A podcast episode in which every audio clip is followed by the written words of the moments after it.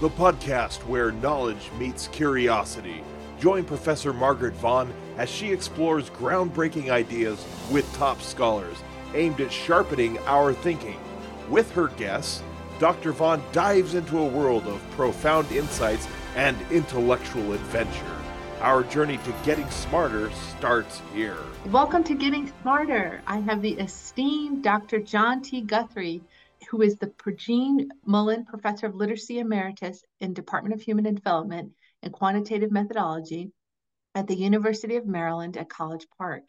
He received his PhD in educational psychology from the University of Illinois in 1968. After being a faculty member at the Johns Hopkins University, he became research director at the International Reading Association from 1974 to 1984. Dr. Guthrie is the recipient of the Oscar Causey Award for Outstanding Reading Research and is a member of the International Reading Association Hall of Fame. In 2004, he received the University of Maryland Regents Faculty Award for Research Scholarship Creative Activity. In 2011, he was elected to the National Academy of Education which addresses addresses researches research to national policy. Dr. Guthrie, it is a huge honor and privilege to get to visit with you today. You are one of my favorite favorite heroes in the work, and I am just thrilled and excited to share some time with you this today. How are you? I'm doing very well. It's my privilege to be here with you, and um, I really like the uh, the, the type of thinking you're doing in the in the field of agency that's related to to our our work.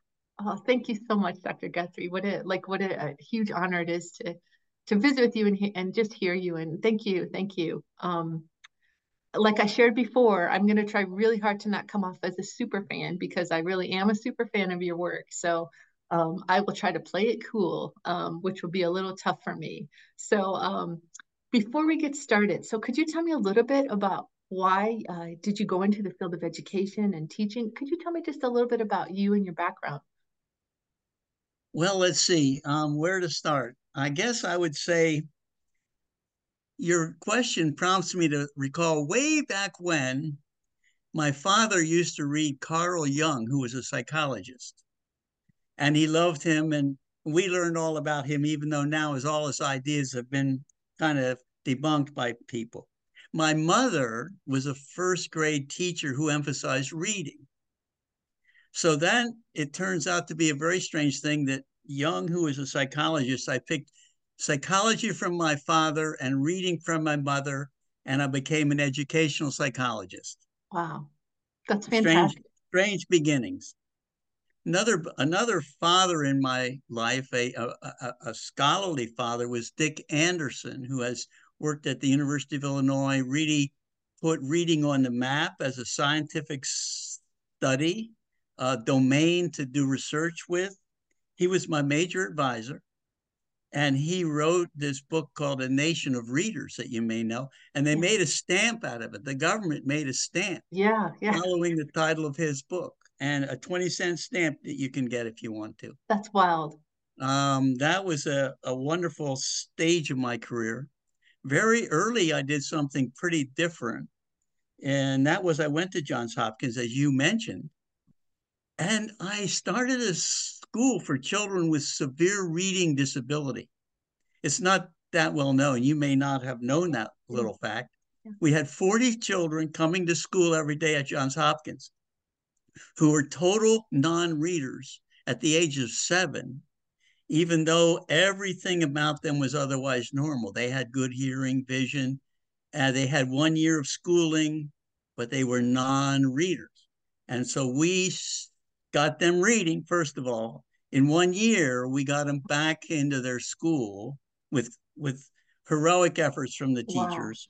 Wow. And also, we studied their brains. We identified the location of the brain that reads in those in those years. Wow. We studied the genetic transmission of severe reading problems, which is very clear, and it worked with a behavioral geneticist at Johns Hopkins. So we did those type of studies, which I really liked, and some cognitive studies, like what are the cognitive challenges these children face. And um, so that was a unusual start into the field of reading, and I went from there to the International Reading Association, um, as as you said, and so then that was a period of service to the to the field. I was doing my most people do their research first and then they do service. Right, right. well, I did service first. Wow. And then research. What was it, was it like to be at that school? I wondered, like, uh, what was that like with that experience to just have that direct ability to kind of have that transformational impact? What it? Well, we um, we had, as I said, forty students. Wow. Um, with the ratio was one uh, teacher to 10 students and, and there were assistants. So we had a in, instructional intensity. Yeah.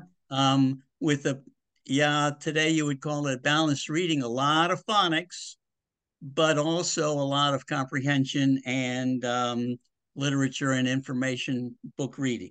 And so we just had a reading intensive curriculum. Wow. Wow. that uh, that did honor their need for the basics, which they didn't had not learned, and the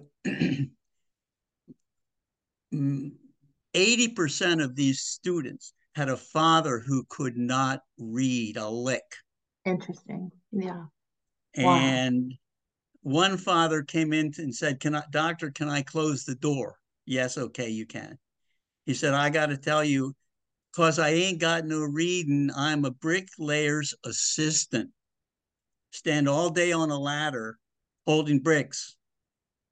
And I don't want my son to go through that. So you better help give him a life I never had. That's great. Wow. That's what these fathers said. And wow. there were other more severe repercussions of, of illiteracy for these men who came in. And um, I I never promised them. Yeah, yeah. I never promised them anything, but we did get every kid That's back wonderful. out into functioning in school. I can't say they were the star of the school, but they survived. Yeah, yeah. Oh, I find that so fascinating just to have that direct impact and to be able to see it and to, you know, that just seems to me that connection of theory to practice, just moving it right into to, uh, you know, student success. I think that's just so noteworthy.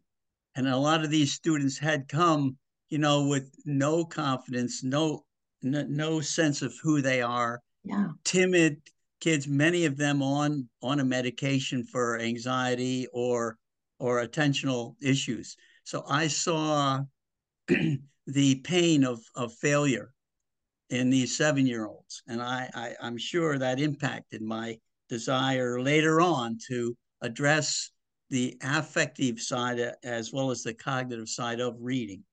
Nice. That's wonderful. All right. So that's such a uh, an interesting, um, I, I, you know, that the school that you're talking about. I find that so fascinating. I didn't know that, so that's a really interesting component. I do have a couple publications I could show yeah. you. Yeah, definitely. That, from those uh, kids, um, but basically, um, it, they were sort of describing the science. I didn't ever describe the intervention that we had for them as much as what they were like and what their cognitive systems were like. Nice. Um, okay. Well, that's interesting. Okay, so um, I think from there you were sharing about. You said you did the service. So tell me a little bit about the International Reading Association, the service there. Yeah, um, I went as we call the research director, but we didn't do research. But my job was to bring research to teachers. And so one of the things I did was to have a column in the two journals uh, like Literacy Today used to be Reading Today. And so, uh, and then the other was Journal of Reading. And so now they'll have different names today, but I did two, a column in each one for four years. Uh, so two columns a month for four years. And my goal was to bring some new research idea that's useful to a teacher. That's wonderful. And it was a, it was a very in, inspiring thing to do. And I worked, evolved a, a kind of a template I could use to uh, reach teachers in that way. And uh, it, it gave me a scope of, on, of thinking about reading. And later on, as you know, I got out of, out of the cognitive side into the affective side of reading. And I know that that broad scope at IRA helped me to be able to make that to make that sort of paradigm shift into the affective world. Wow. I will say one interesting experience I had at that time in International Reading Association was I went to New Zealand for three months. Whoa. I took the place of, of a faculty member who went to London for a sabbatical, Marie Clay. Oh, wow. Went to sabbatical. She asked me if I would take her place and teach her courses in New Zealand. How wonderful. And my wife came with me. We shipped the children to their parent, the grandparents. Now, the, and I studied that at that time, the students in New Zealand were the best readers in the world, mm. according to an international, a huge international study. And I was very interested. So I went into the schools and visited, and it wasn't, the schools were good, and they do a shared reading model where a teacher has an easel and shares reading with the students, and there's a lot of interaction between them. And but what went on in the classrooms was not so remarkable. What was remarkable was that New Zealand is a print culture. I mm. we went to dinners with people and they asked about the most exotic. These like 11 year old kids would ask about American politicians from Minnesota. Interesting. Whoa. They knew America very well. Plus, they could talk about the Antarctic and how fast it was melting and um, wow. so extremely knowledgeable. Well, wow. I I then studied. I did a study, published it later in the Reading Research Quarterly, on the print culture. The New Zealanders read six or eight times more than Americans. Wow. More books. Right. They read newspapers too, but it's book reading that makes you literate, that makes you deeply literate as a knowledge consumer. Mm-hmm. And so I interviewed people of all walks of life in New Zealand. And um, they read a lot of British literature because they identify with England. So I had a one time a, a woman I was interviewing cried because she so loved the character of Rochester oh. in English literature that she just wished she had a Rochester in her life. Oh, wow. So they really embodied those books and those texts. That's amazing. They did. They lived these books. Yeah. they also read nonfiction because many New Zealanders, only 3 million people, and they have an economy just to almost 90% of ours. So, how do they do it? Well, they have two jobs. So, an engineer will also have a job as a bricklayer or a or an architect. Right, right. So, wow. in order to, they learn that second job by reading. They don't go to school for it. So they import 14 wow. times more books per capita than any country. Hmm. They import all these books and read them and like them and have a and build a culture. So they are readers. And I know that had a huge impact on my thinking about what is reading anyway. Yeah. Reading is just not a skill that you that you do at school and forget in in their world.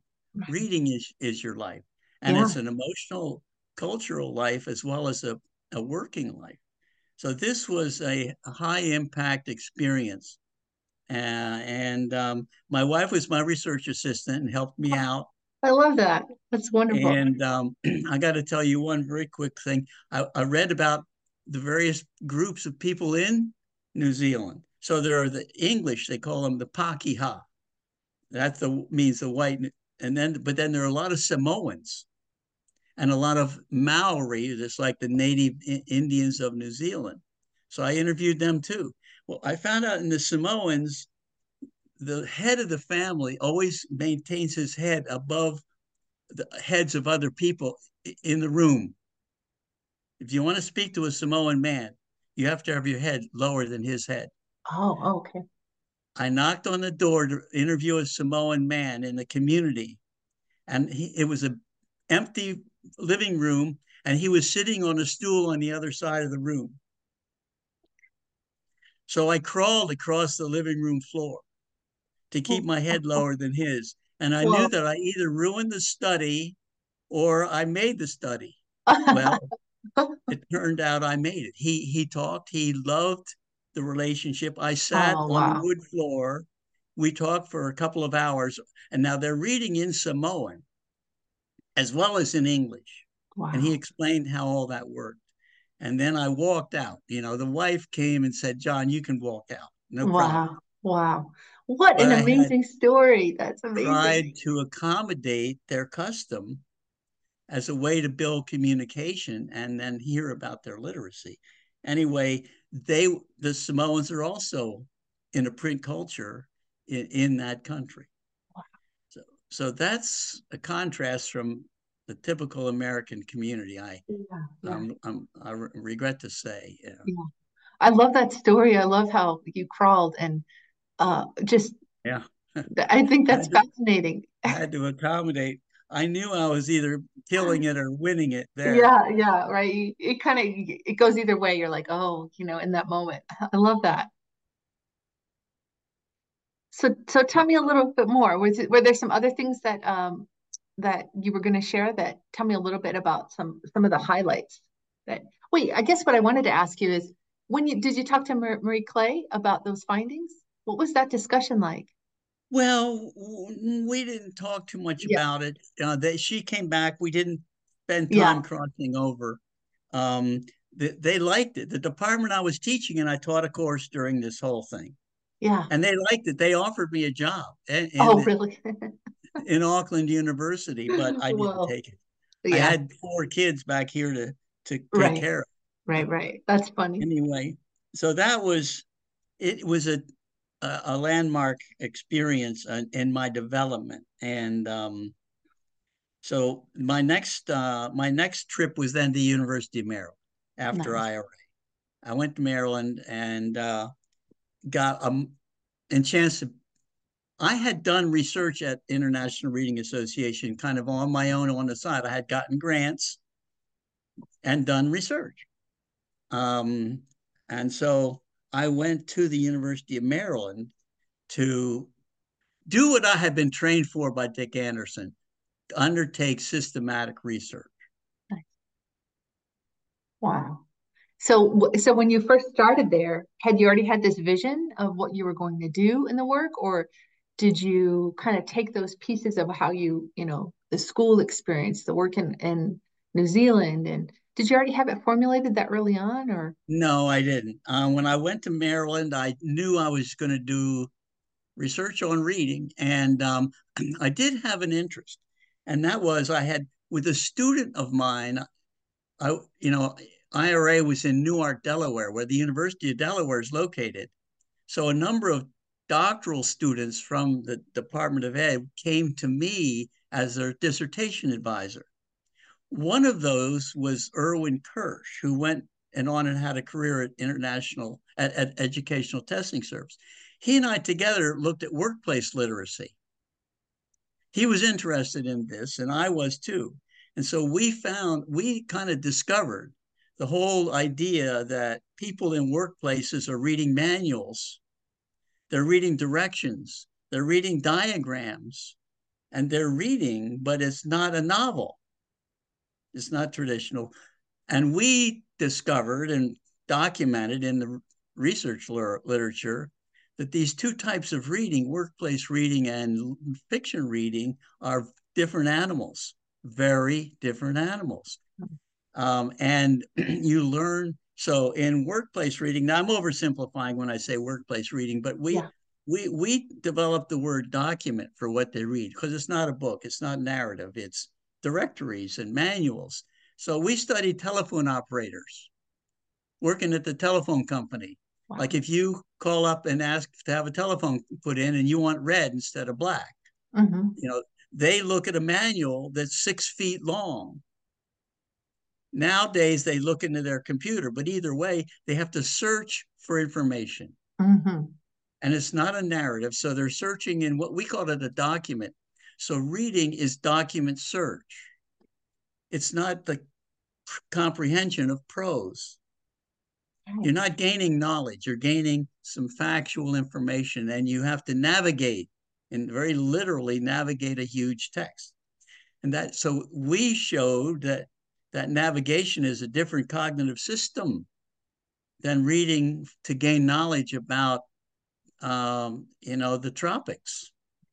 So I went to Maryland knowing this and thinking that would be interesting. So I built what you might call a cognitive model, like exactly what processes in your eyes, your ears, your language, your cognitive processing system, your thinking, your knowledge, what's working when you're searching a document compared to what's working when you are comprehending a fictional text. And there are different systems working. It's different models. These are different models that are needed to explain a successful reader and a and so I did some of that at Merrill. Um, and so then I guess I would say the upper, the United, the, the you know the government, U.S. government had a reading research center, and it had been at the University of Illinois, run by Dick Anderson, my advisor, yeah. had been the director of the of the called the Center for the Study of Reading. Mm-hmm. And then the U.S. government, like every five years, they they have a new grant competition. So I saw this grant competition coming down the road, coming at us in the schedule. Right, right. Uh-huh. And I said, you know, I think I got to apply for this. Yeah, yeah, yeah. now there were some heavyweights at Maryland at the time, including Mike Pressley, who was a very brilliant mm-hmm. mind, and some other people. But I also knew we needed to collaborate with other people. So we did collaborate with University of Georgia and Rutgers University. But I wanted at that time to do the true research thing, which is to create some new knowledge. Yeah. I mean, that's the point. That's the yeah, point of any yeah. study that you do. Right, right. And so I said, what is the unstudied aspect of reading? that a center could investigate. Right, right. And so then it, I began thinking about it. Okay, we got a cognitive system. We know how people read, how they read books of fiction, and how they read directories. We know this. But we don't, we haven't accounted for that print culture in New Zealand. Now that's those people desired had a desire to read, but we haven't studied the desire to read. Huh. And so we have the answer to how, but we don't know why. Yeah. What was the why for it? Yeah. What was the why? Why do people read? And what are the differences between people? So, okay, motivation to read. And so I realized that could be a, a big question for the reading field. Yeah. So I went to American Educational Research Association convention one year in order to find out what studies are being done on motivation to read or do anything else in school, like mm-hmm. math. Mm-hmm. I spent four days at the convention looking, looking, looking. I went to every type of session. I went to the posters. I went to the students. I went to the uh, major addresses. There was not a single study on motivation wow. in American Educational Research Association convention. So I thought, okay, well, we're not reinventing the wheel. Right, right, right. If we go in there. Mm-hmm. So I said, let's study motivation. But then I also I, I asked people about what do you think about studying motivation? They said you can't do it. I said, well, why can't you do it? Oh, it's squishy. Yes. it's completely squishy. It'll fall through your fingers. Uh, no two people will ever understand, you know, the same thing. So no, you can't, you can't study it. That's wow. So I realized that it was going to be a stretch to to do this thing, and we're going to have to make believers out of people. So the first, so we did write the grant proposal, and I have a little deviation here from my own storyline, and that is we wrote the grant proposal, collaborating with two universities, submitted it, and they awarded it to us instead of the University of Illinois. Wow. So when I wrote it, I was writing a proposal in competition with my previous advisor. Ooh. now that's a hard thing to do. I was going to ask you that. That sounds hard. that's a hard thing. It hurt to oh, do that. Yeah. It hurt to submit that. I'm sure On the other proud. hand, I'm sure I knew so I knew he would not denigrate me for it. Right. Right.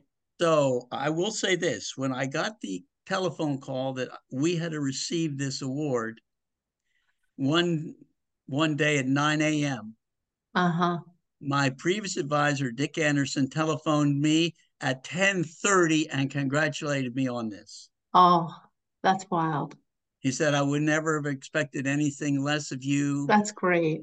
Uh, and basically, thank you for keeping it in the family. Generous of him. Oh wow, what a that's a, what a great model, huh? That's a wonderful way to. And so that that was that was it. And we what our goal was. it was to essentially study motivation. Now we also added the word engagement because I knew that everybody would think motivation is too squishy. And so we added engagement because it sounded a little harder. Okay. It sounded like we could measure both of them and they would and they would work together in some way. Uh-huh. So our early questions were what what are the motivations kids have to read? And what does engagement mean? so the first things we did was to answer the question what are the motivations and how do you measure them? So now we didn't have any background, there weren't any questionnaires in the field to go look up. I mean, we did our homework, but no, there weren't any. So we had interviews. We interviewed kids in depth. I love that.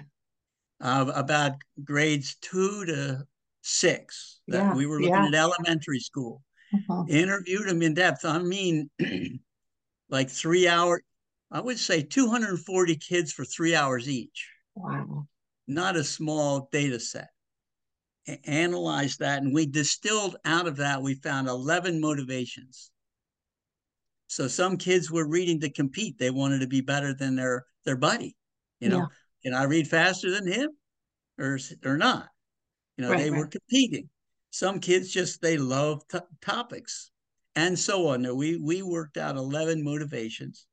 Now it has since been distilled down to something like five that I believe are are central and crucial, have been supported by many other uh, researchers. Um, so the, the first thing we did in the new National Reading Research Center was to establish this this scope of about five motivations and um, and and these the the role of these is not complicated. It's like grit. Yeah. It's like Angela Duckworth has the idea of grit. And with grit, you get through. And so basically, we saw engagement then as the variable that pushes you into achievement and pushes you through to new knowledge growth um, and it's kind of the behavioral aspect of reading, doing the reading, doing the writing associated with it. Those behaviors are driven by the motivations. And, and the motivations also enable students to bring up that whole cognitive system. So you have a cognitive system of words, vocabulary retrieval, integration of sentences, inferencing, schema being refined and as you grow your knowledge. Where's the energy from all that? The energy is the motivation. They're the fuel for cognition. And then we showed these things with experiments and, and data. Um, and so that was our like our first our first steps. Now the motivation questionnaire we created mrq motivation for reading questionnaire at least one one group has said we have a better idea. A, a, a german research has taken over quantitative study of motivation they've taken it over and they're doing they got five huge r&d centers on reading in germany. Wow. And they're way in way streaking ahead of the us right now. And they have a very good version of our original questionnaire. Oh interesting. but our original questionnaire is still the most widely used reading questionnaire in the world yeah by, i i, I love factor. i love the fact that you said that don't do that because it's too squishy, you know, and I love that. I mean, uh, you know, just to make a small connection here, that's the same conversation about agency. And my my response when people would say that, and I'd said, listen, if they could do it for motivation, they can do it for agency. Cause I, yeah. you know, that was the model, you know, that is the continual model. You know, I've I've written that to many reviewers who said, Yeah, this doesn't seem like and of course I quote your work and I say, Hey, by the way, we can because we can do this. And so I just I've really appreciated that because I I I I've heard that often about the concepts of agency, and I think if we can do it with motivation and engagement, you know, we can we can surely do that with other aspects. So I just love I I, I'm sure we can, and and you know you have found so many layers to agency and so many threads in that fabric. It's really fascinating, and uh-huh. and I'm sure that agency can be, as you've already done conceptually, sort of identify key constituents. If there are in multiple ingredients there, that probably can be independently measured one way or another and show show how they operate together. Well, you're fa- it's fascinating. I I so tell me, okay, so that that in itself, just that um, the phone call, the work, the layers and layers of hours of talking with kids, which, you know, I, I find that to also just be so incredible and so noteworthy. I mean, at that time, were people doing that kind of research in, you know, with kids in schools, or was that a new, a new way of looking at research? Oh, they were doing research in schools. Um, many you know many schools there was a you know the first grade studies were done yeah. by bob dykstra and that was in school intervention. Does you know what kind of intervention works in first grade reading? You know do you should you add phonics to literature or not? They were asking that. Um now they but they weren't interviewing kids about kids. yeah purposes. i was going to say i find they that to be I find that to be so uh, just commendable because I think sometimes we don't listen to kids. And I mean, that's a big sweeping statement, but I think your work is such a testament to the importance of listening to children and what they think about what they're doing. exactly. And the payoff is you can take it to the next level. And so what you do is replicable. So you see, I mean, we we showed that let's say self confidence, self efficacy, which kind of means self confidence, that's not the same thing, for example, as intrinsic interest. It's not the same thing as loving the topic of reading about adventures. Right, right. You can be you can love the topic and not be confident about it, or be confident but not love that topic or any topic. That's wild. So basically, we took these insights in and quantified quantified the relationships between them and they're they're semi-independent. These these five are all and and the, the five that we believe in as basic fundamental ingredients in the motivation system is this thing of self-efficacy belief in yourself i can do it. And, and the next one is autonomy. I can decide about my reading. I I can decide what to read, how how far to read, how how hard to read. I can make choices of books that interest me. Sure, I can make choices well. Social, I like to interact. I like to tell. I like to listen about reading. I'm I'm a social a- animal in my reading. These are three really big ones, and and the theory of self determination utilizes those. But then I think we have to go beyond that. We have to go to value. Reading is important to me. That is a value. It comes a little later. It's not there for second grade. It's stronger for middle school. Right. Valuing in, in middle school, you can't expect reading to be interesting every day. Teachers can't do that. Right. But it can be important every day. It can it can seem relevant to your daily life. It can seem relevant to your future life. So value can be included in the context for reading through reading uh, or or any other topic, math as well. so I add value to the list of fundamental motivations. And the last one I would add is agency, the sense of being heard, the sense of being a, a contributing member to the community, that sense of making a contribution to the system if you want to make that contribution. Now, I, that's a little, we have not studied that in our system. You know, that kind of came along after we had done a lot of our work. And I still put it in the short list because I think that it's um it, it deserves its place. And quantitatively, it will be documented very soon that it has its its own contribution to make. Um, and so now I would say those are the five motivations that that drive reading, and and and it, it, they change from interest to value in in school uh, to a certain degree, uh, and then all of them motivate doing the reading. And doing the reading is is the single strongest predictor of achievement is behavioral engagement. Right, right. And so if you don't have behavioral engagement, yeah, self-confidence isn't helping you. Motivation doesn't do it on its own. Yeah. But without without motivation being generated into it, engagement, uh, you don't have achievement.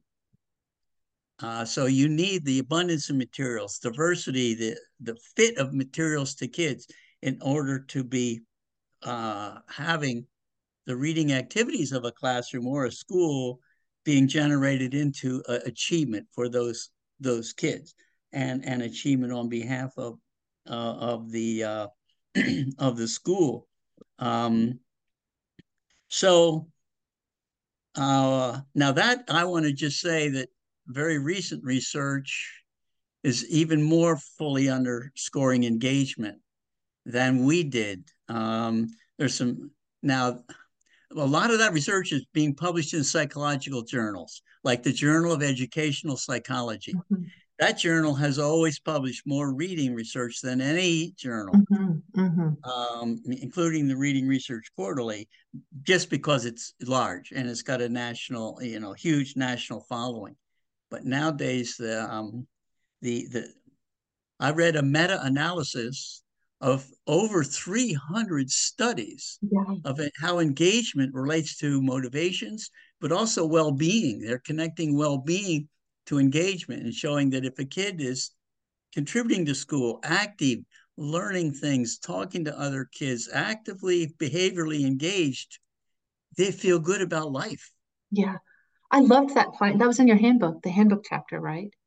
Well, yeah, but yeah. it's even more strongly being shown in these new Oh, in these even new, more recent, uh, yeah. yeah. Syntheses. Oh. But yeah, that's true. I mean, I did say a bit about it there in yeah. that handbook chapter. that's so exciting this just to see how it's growing.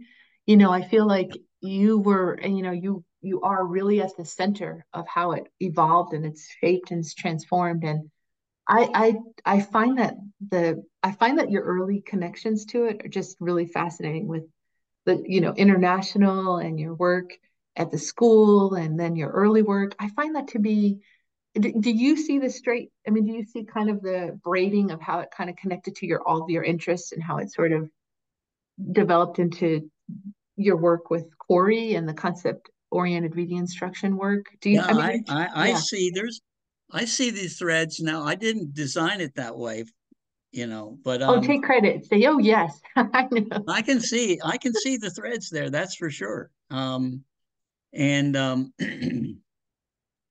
now i think the the next stage of of uh of this is this uh, is the question you know can you change the motivations? Can you now that's a crucially important question for two groups of people. First of all, for teachers, mm-hmm, is this mm-hmm. knowledge any benefit to me as a teacher? Or, or is it just an abstract science that may be interesting, but it doesn't help the education world much? Can you change it? the other group it helps is the scientists. Right, right. Because now we have a correlation of motivation and achievement. They correlate, but that but maybe achievement causes motivation. So which way does it go, and which right, way right. is stronger? And so they goes both ways. Um, and so we de- we tested that in reality in schools, not in a laboratory in the university. I love that. I love that. And um, so we asked, can you teach it? And there's one study. Uh, we had multiple studies on that question. I would say I, I haven't never counted them. 25, probably yeah. 20. But one of them, uh, you I know you've read, um, did a special thing, which was it compared. Usually, we compared our big model of supporting motivation against traditional teaching, whatever been going on in the schools, business as usual in school. Mm-hmm. And we saw advantages. So then we said, okay, let's, when we were teaching, we were also teaching two other things. We were teaching uh, concepts. So we frame called our framework concept oriented reading instruction. So we're teaching an idea. Mm-hmm. Like to fifth graders, we would teach the science idea of adaptation. Mm-hmm. Well, you can see how much scope there is, how many different kind of books you can have on this subject. So we would teach to a concept, and we'd also teach strategies for reading. So you might have how do animals live in a pond, and what type of animals, and what do they do for the pond. So then you might read um, in nonfiction books. You might read fiction books about that. And so we then uh, we then said, okay, the kids need strategies for reading to learn. And we taught strategies that other people, like Jerry Duffy, summarizing, making a concept map, writing inferences from paragraphs. Jerry was talking about scaffolding these skills. And we also scaffolded these skills. At the same time, we provided motivational support for the five motivations motivation of being self confident, of being social, mm-hmm. of making choices, of valuing this work, and of having your own voice be heard. And so basically, then we had a study where we compared teaching the strategies, but no motivation support. And what the result was when we put motivation support on top of strategies, the kids had a big jump. Yeah, yeah. Their comprehension of texts was higher. Their knowledge that they gained from texts was higher if we put motivation support behind the strategy support. So um, teachers can give support that makes a difference in achievement. Motivation you know, support yeah, makes a difference in achievement. It, you know, when I hear that too, I think, okay, there's the answer. You know, I know that, you know, we don't advocate for the silver bullet. I don't think we do, but I think this is information that drives everything of what we should do with reading instruction, period right? Well, it, and it and it's widely recognized as a yeah. As a valuable ingredient at this yeah. point. If you look at the states of the United States, most of them have a list of best practices. The State Department of Ed for the states have mostly made best practices. Here's 10, here's 20 practices. And motivation and engagement have made it into those lists. That's thanks that's to you. Where, that's where reading, you know, hits the road. Yeah. Um, and so now the te- here's another thing, you know, you might say for teachers, if you go into a school and say, well, I'm interested in motivation, and I'm interested in your teachers that, you know, might want to think about motivation, a, a principal will say, oh, Mrs. Smith, she's our motivator. Uh-huh. She really gets our classroom going. Uh-huh. And then well, how does she do it? I don't know. It's magic. people, a lot of people think that a motivating teacher just kind of has a piece of magic. Right. That it's that you're born with it. Right. That it's in you or it's not in you. Right. Well, it, it's like it's true. That is true that some teachers are like that, but motivate teaching with motivation support is like playing the piano. You can have a gift and start out really well, but also you can go take lessons and get better at it. Yeah, yeah. You can learn the practices that the good teachers utilize. And so, one thing we showed very recently in 2014 in the Reading Research Quarterly is that we showed with the very same teachers and the very same classrooms of children, when teachers went from their traditional model over to the CORI model, the kids experienced that change immediately through questionnaire data that we have.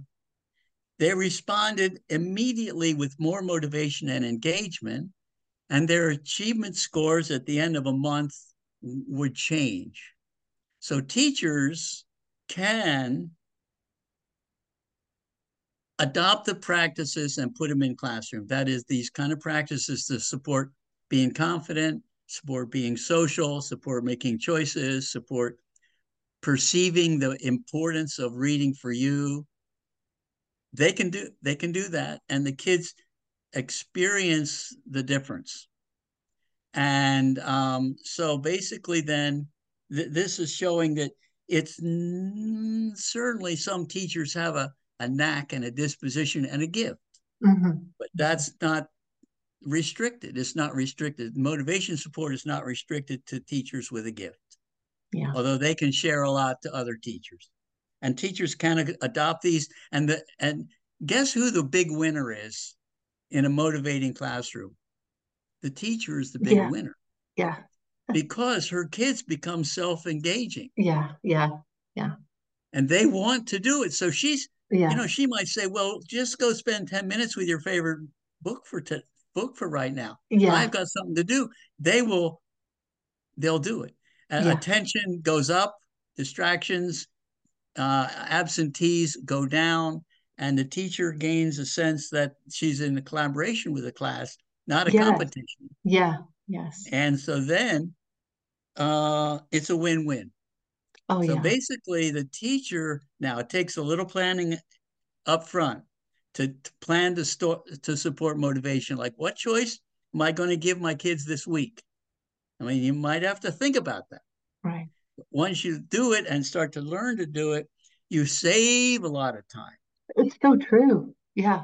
I feel like that's a secret. Yeah, I mean that's it's not a secret, but I feel like that's the one thing in teacher preparation and in service work is to is if I feel like is if we can just if teachers can and, and pre-service teachers can understand that, you know, their worries of classroom management will just many times be alleviated. Yeah. You know. Now there's one one thing that I I want to bring in before we before we uh, run out of time, and that is there's a lot of issues regarding uh, ethnic minorities. And now, African American, Asian, Hispanic, other minorities, and how are they doing in school? And what about motivation for these students? Well, there's a very, well, there's one, there's bad news and there's good news. And the bad news is we do not know as much as we should about the motivations of minority students, especially African Americans. Then we know more about Asians, a little more. Um, there have been a little more studies about them. Mm-hmm. Now, the Asians have studied their own group. Um, and Hispanics have been studied a little bit, and African Americans some, but not enough. So, for example, self efficacy. What does self efficacy really mean? How do you measure it really? And Africa, for example, African American students sometimes don't connect their self efficacy, their belief in themselves, to their actual competency level. They might overrate themselves, they might underrate themselves.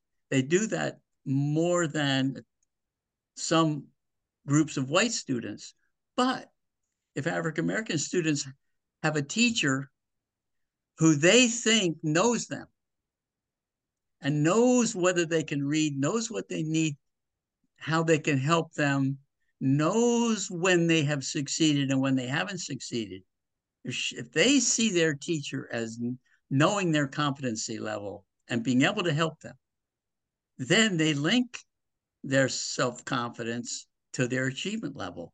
Right.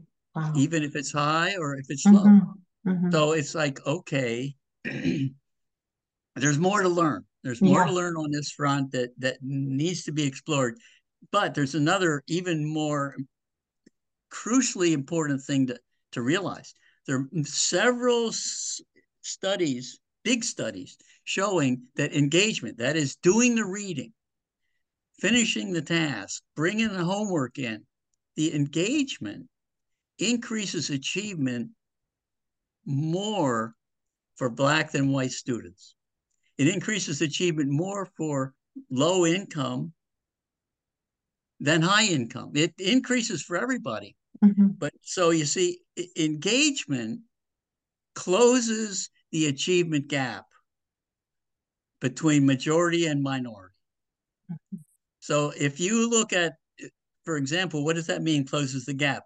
Yeah. Okay, for kids who are not very engaged in reading, they they don't do much reading.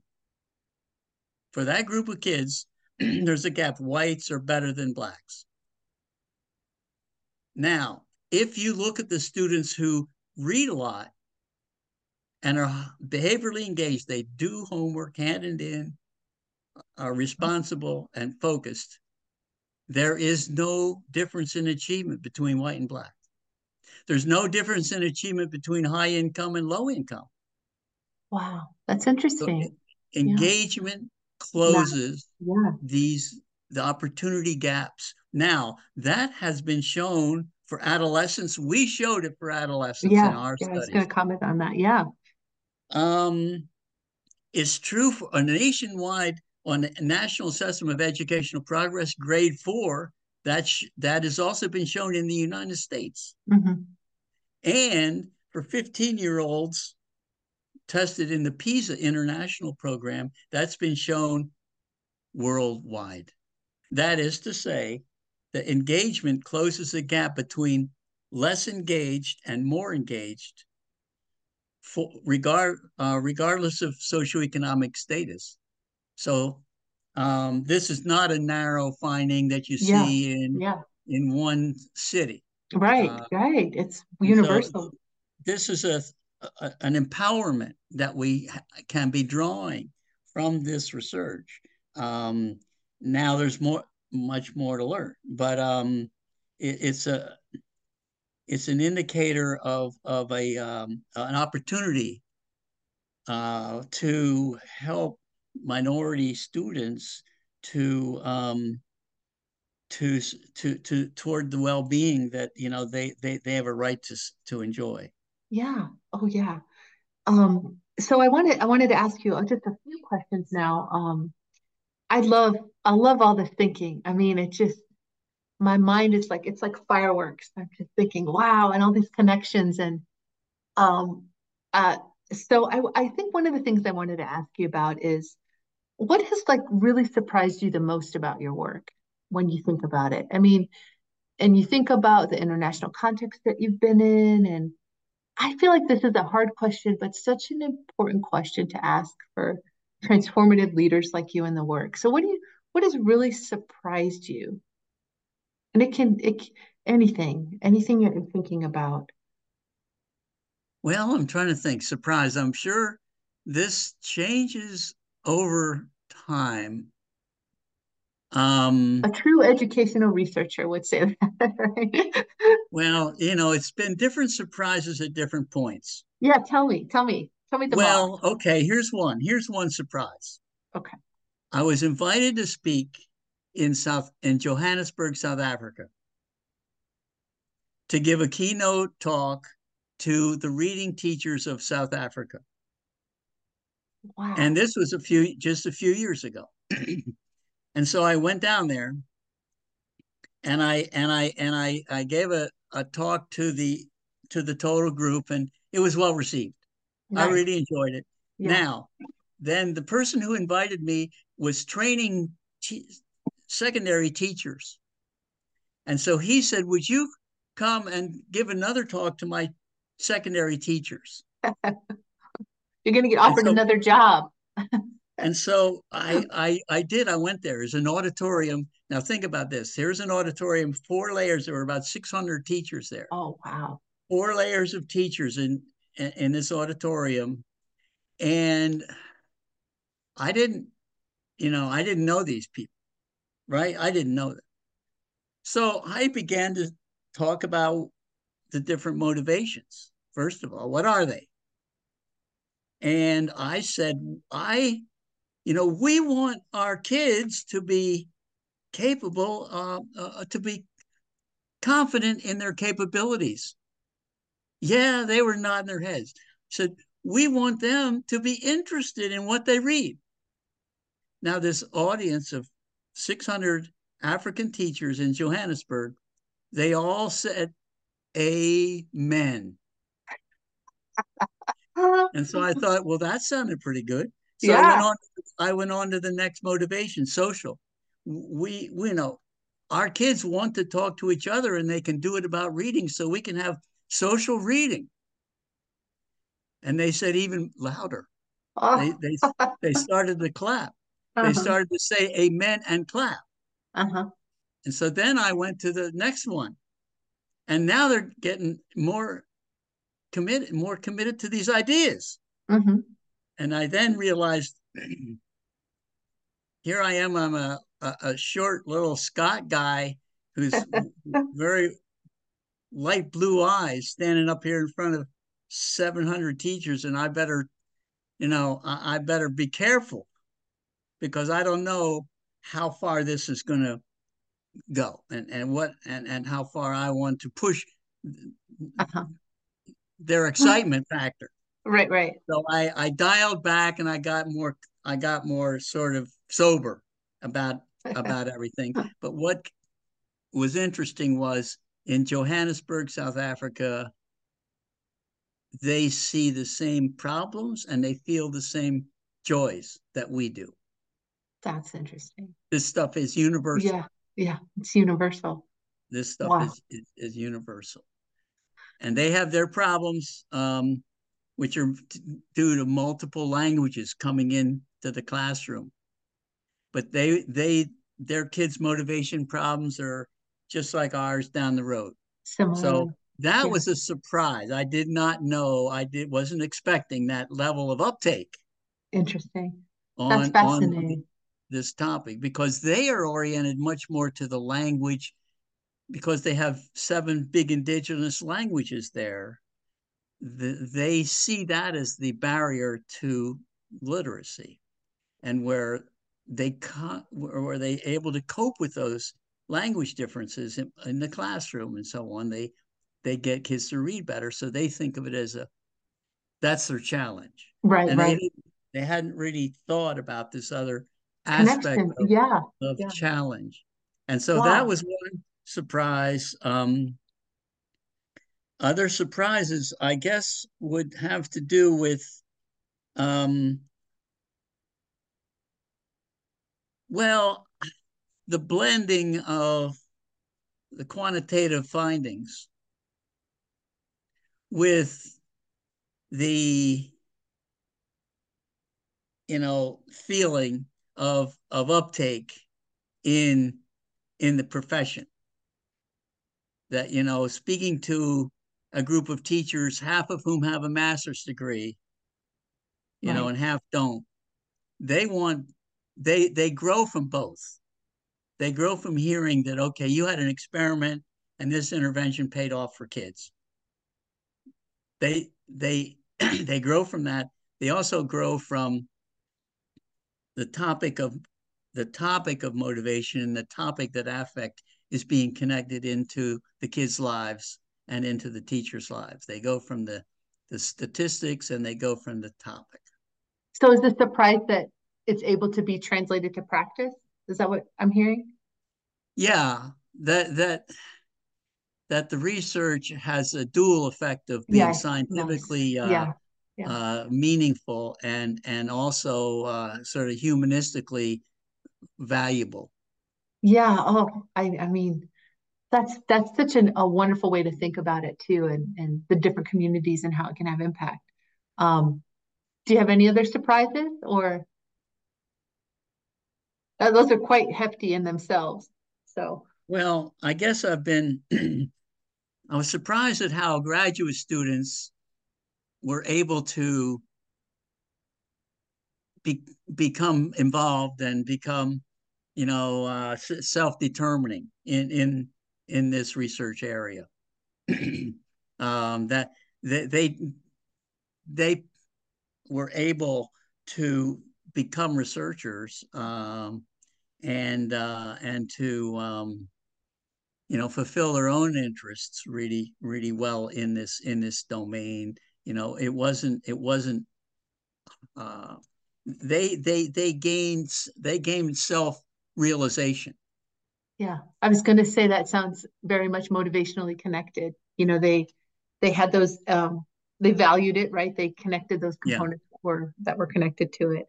Um so given your career striving to transform thinking what is your current view or current advice to the field well i know that's a a really crucial question, um, and and our time is pretty pretty limited. Uh, I guess I think that um, I think there's a lot of transformations taking place. Um, I think reading is being transformed because it's not just narrative anymore. It's it's it's this other search world and a navigation world. Writing is being transformed. We have AI as a as a collaborator now, the same motivations that impact the print research, the print reading that we've we've seen and the print writing that we've seen, these same motivation systems are going to be working. We need to do studies to confirm and show how that's happening, but there's no need to throw away what we know. What we know is going to generalize. Now we need to study how how it needs to be fine tuned for digital literacy, let's just say. But it doesn't mean we have a new motivation set for digital literacy. Uh, so we need to retain the strength of our current uh, knowledge base and then and then fine tune it for where for where we're going. Um, now I do think that there is the the, the sort of reading research as a science is strong. There's a lot of participation and a lot of growth going on right now. It's also true that there's, you know, there are there are some people that prefer to per, pursue an ideology